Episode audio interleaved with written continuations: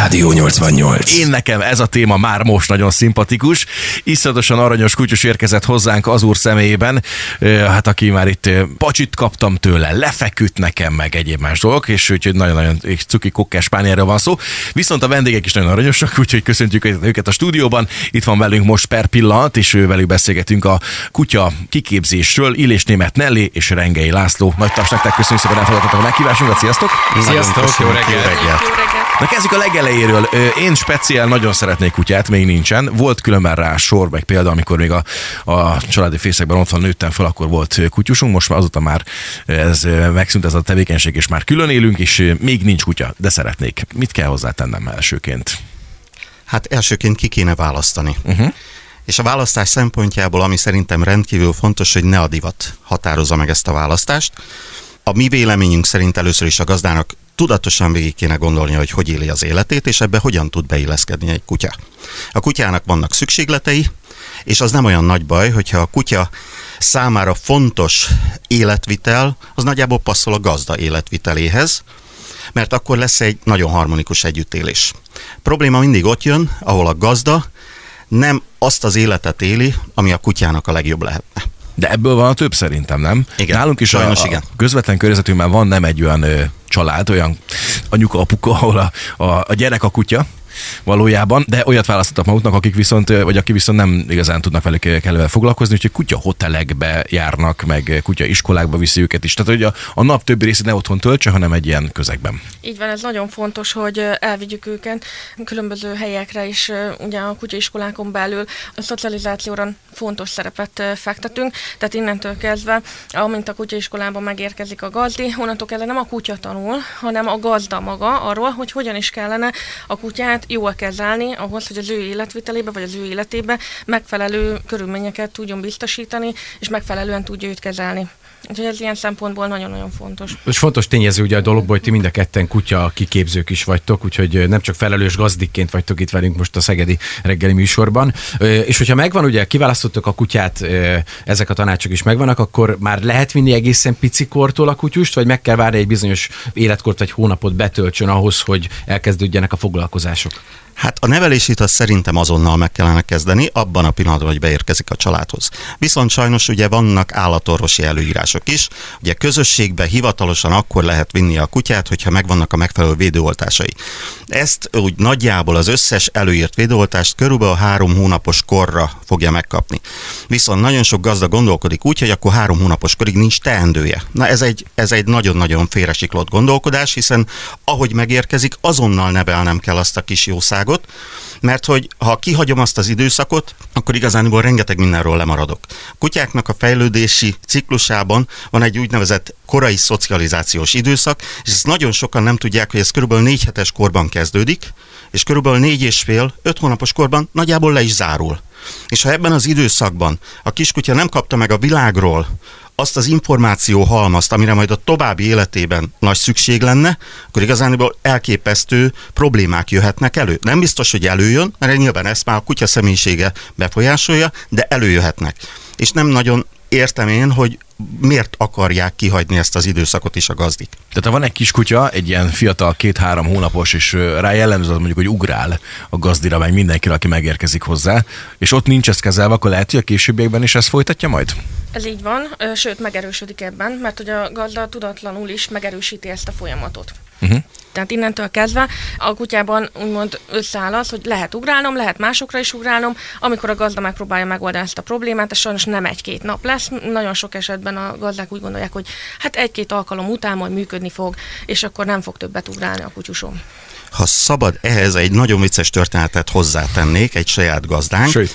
Kaukázi juhász kölyökkel érkezett hozzánk, és ezt a csöpséget, ami tényleg egy nagyon tündér kis mackó, ezt így jól behozta be. És aztán, amikor a foglalkozás volt, ő sokszor leült a székünkre, az ölében a kiskutyával. És közben a kiskutya fölcseperedett, szép lassan, és hát lett belőle egy közel 80 kilós állat, Még és a gazda fölhívott bennünket, hogy mit kéne most már tenni ezzel a kiskutyával, mert már a nyolcadik szék tört kettőjük alatt össze. Hiszen a kiskutya a mai napig szeret az ölébe ugrani a gazdájának. Hát tegyem a szívét, ezt szokta meg. Nyilván nincsenek lefektetve az elején azok a fontos alapok, hogy, hogy mit szabad, meg mit nem szabad. Így van. Jó, tehát megvan, kiválasztottak a kutyát, elkezdődött a nevelési folyamat, de, de megakadunk de, benne. De hogy kezd a nevelés? Tehát mondjuk én, bocs, hogy szalvágtam, egy ilyen ugra-bugra, meg kis harapások. Tehát mit lehet csinálni? Mert én olyat is hallottam, hogy grabancánál fogva fogod meg a kutyát, egy kicsit megemeled, vagy ez túl drasztikus, vagy ezzel tudjuk imitálni az anyának a szerepét? Jó, ez mindenféleképpen karakterfüggő. Tehát a kutyusoknak különböző karakterük van, ahogy nekünk is. Más a habitusuk, más a karakterük, innentől kezdve nekünk kell ezt észrevennünk, és kitapasztalnunk, hogy a kutyánk mi alapján fog rá reagálni, hogy most nekem elég lehet annyi, hogy én egy picit, hogyha harap a kölyök kutyám, picit felvisítok, hogy jaj, mint az, hogy a társával, amikor játszik és erősebben odaharap, akkor lehet, hogy ez pont elég az ő számára. De van olyan karakterű kiskutyus, aki úgy dönt, hogy hát figyelj, tök jó buli, ő fölvisított, de akkor is jó buli, és folytatom. Na, olyankor van az, hogy akkor igenis már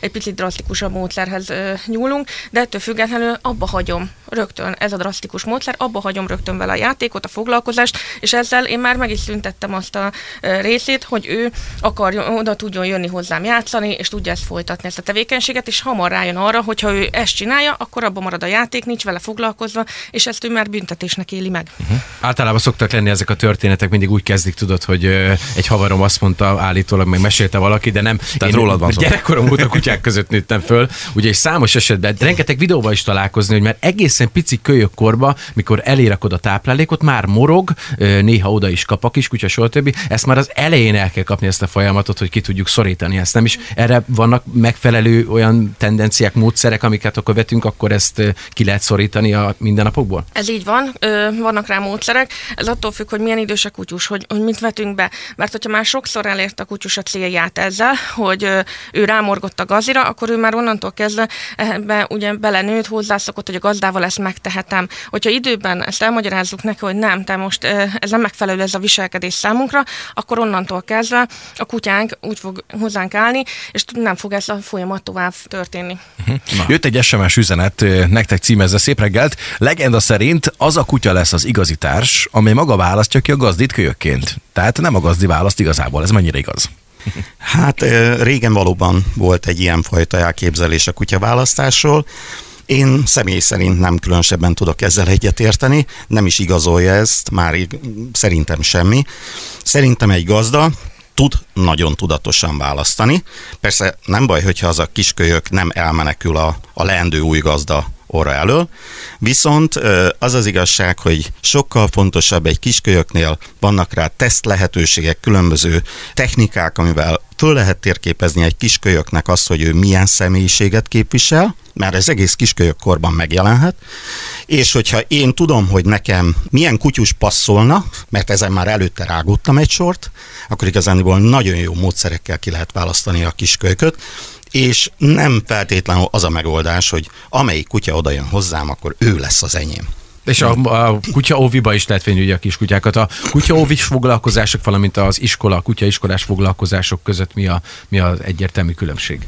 Jó, tehát kutyóviban ráfektetjük a hangsúlyt magára a szocializációra, arra, hogy a kötődés kialakuljon a kutya és a gazda között. Játékos feladatokkal vezetjük rá a gazdát arra, hogy hogyan kell helyesen viselkedni a kutyával, és hogyan tudjuk építeni őt. A kutyaiskolás feladatoknál pedig már ott megint növekszik a terhelése a kutyának, innentől kezdve belemegyünk az engedelmes feladatokba, ami a hétköznapokban az együttélésünket segíti meg, akár a lazapórázós séta, vagy akár az, hogy ki tudjak menni a Kárász utcára, vagy el tudjunk menni egy étterembe, ahol a kutyát is beengedik, és le tudjunk ülni nyugodtan megebédelni, úgyhogy ő ott van mellettem, és nem az asztal tetején ugrál. Hát rengeteg kérdésünk van még, igazából még egyet akartam gyors feltenni, mert időm már nem sok van, de azért megkérdezem.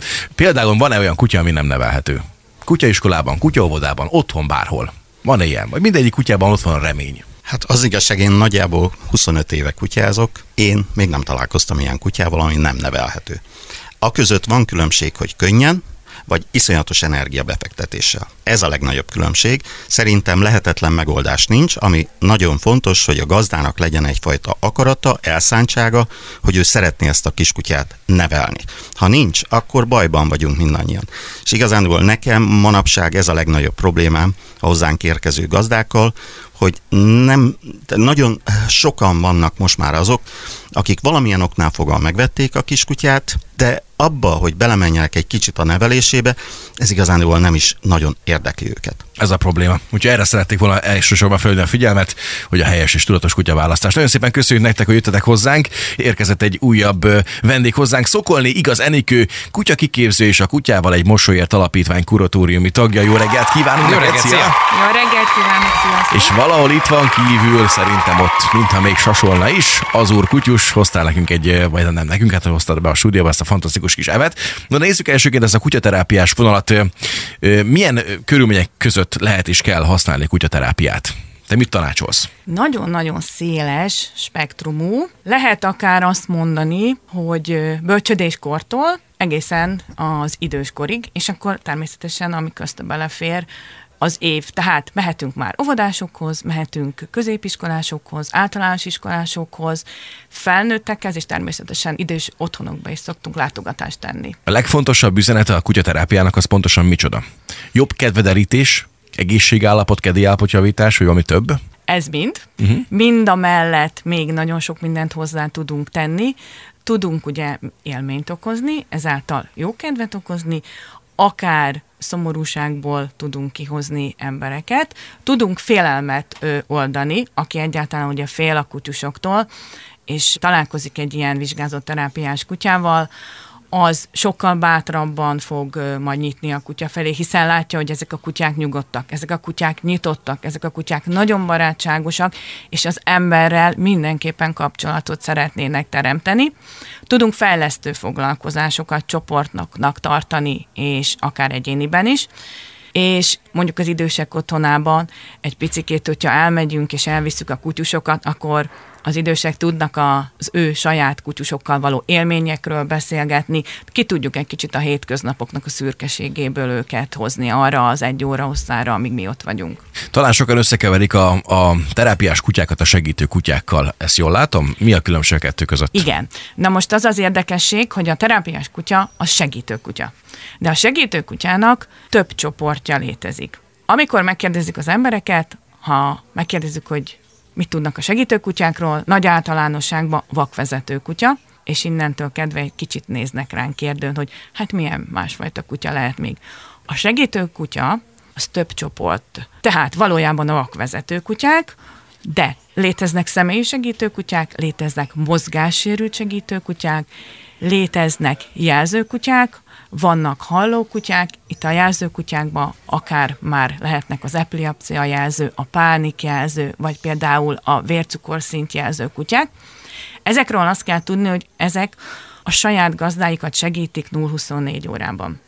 És a segítőkutya másik csoportja pedig a terápiás kutya. A terápiás kutyusról azt kell tudni, hogy ő viszont embereket, embercsoportokat segít. Úgy néz ki, hogy a gazdájával elmennek egy intézményekbe, ott megtartják a kis bemutatót vagy a fejlesztő foglalkozást, és lehet, hogy a másik napon már egy másik embercsoport, egy másfajta intézményben vannak, tehát egy aktívan dolgozó terápiás kutya az élete során azt szoktuk mondani, hogy akár több tízezer embernek is tud segíteni, a segítőkutyák az előbbiekben felsoroltak, pedig az egész életünkben egy embert a gazdájukat segítik. Uh-huh.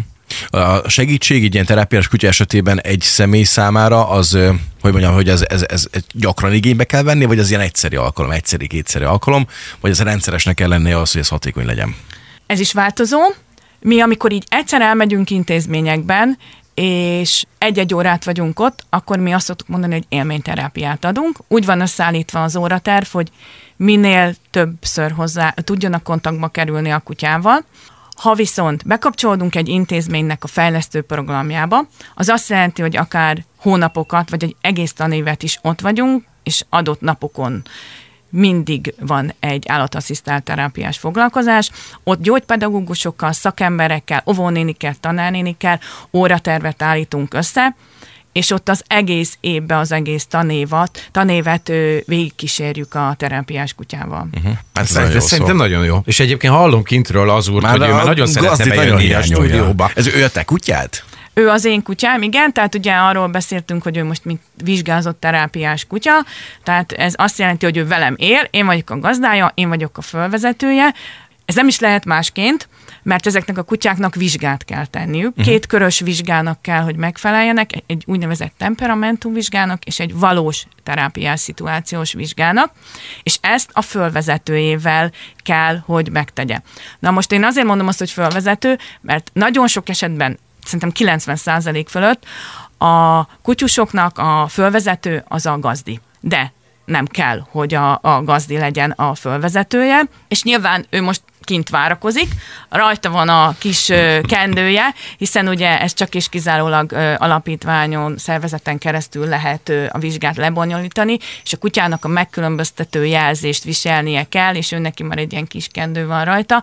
Az én oldalamon itt van a jutalomfalatos tartó, és most így ezt nem érti, hogy ha én itt vagyok, ő rajta már rajta van a kendő, akkor miért is nem vagyunk mi együtt, és csináljuk a dolgunkat. Lehet olyan, hogy nem te hívod be, hanem én, akkor is bejön? Igen. again. Na nézzük fel.